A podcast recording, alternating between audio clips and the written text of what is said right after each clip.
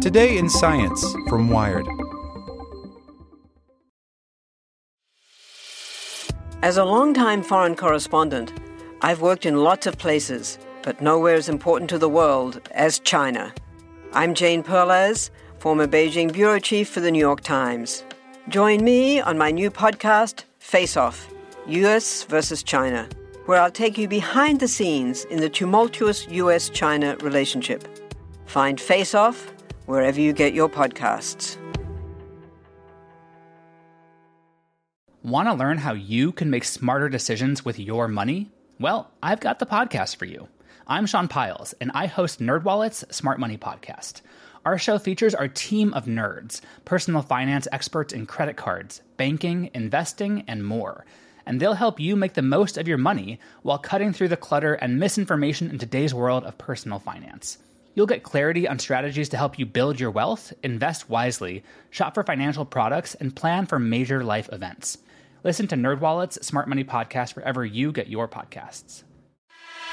Hey there, this is the spoken edition of Wired.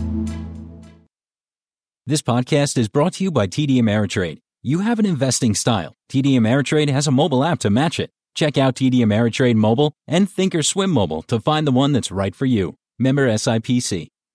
Here's what happens when you leave weed up your nose for 18 years. By Beth Mole. Nose pickers are often said to be digging for gold, but a 48 year old Australian man needed an entirely different kind of nugget mined from his schnoz. Doctors excavated from the man's right nasal cavity a 19 millimeter by 11 millimeter rock hard mass, the calcified remains of a small amount of marijuana he tried to smuggle into prison a startling 18 years earlier. The man's nose stone, reported this month in the journal BMJ Case Reports, is a rare example of illicit drugs causing a rhinolith, which are rare on their own. Rhinoliths are stone like concretions formed by the gradual buildup of salts around things not normally found in the nose. The term rhinolith comes from the Greek rhino, meaning nose, and lithos, meaning stone. They're estimated to show up in 1 out of 10,000 outpatient visits to ear, nose, and throat doctor. Medical records of rhinoliths are sparse, but go back as far as 1654. When they have shown up, doctors have found them forming around a wide range of objects. Those include bodily objects like randomly located teeth, bone fragments, blood clots, and hardened boogers, as well as foreign objects like seeds, beads, and buttons, which are things often shoved up a nose by a toddler. The team of doctors reporting the pot smuggler's rhinolith note that there only appears to be one other case of a rhinolith formed from illicit drugs. It was a case from 2007 of a 21 year old man who came to have a hardened mixture of codeine and opium wrapped in a nylon sheet up his nose for several years.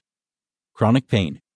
In the new case, the small amount of marijuana at the center of it all was a gift to the man from his girlfriend, who presented it to him during a prison visit.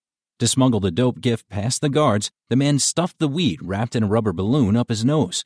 The trick worked, but when he went to retrieve his snotty stash, he accidentally pushed it farther into his nasal cavity. Unable to get it out, he mistakenly came to believe he had swallowed it and eventually forgot about it. Through the years, he suffered recurring sinus infections and had trouble breathing out of the right side of his nose, but he didn't connect the problems to his lost cannabis. It wasn't until 18 years later, when he was struggling with headaches and had a CT scan of his brain, that doctors finally discovered the petrified pot. Doctors promptly removed the firm wad and dissected it.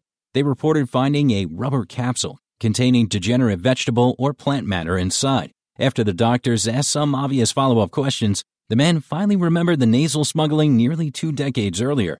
Three months later, the man reported that his sinus problems had completely resolved. Want to learn how you can make smarter decisions with your money? Well, I've got the podcast for you. I'm Sean Pyles, and I host NerdWallet's Smart Money Podcast.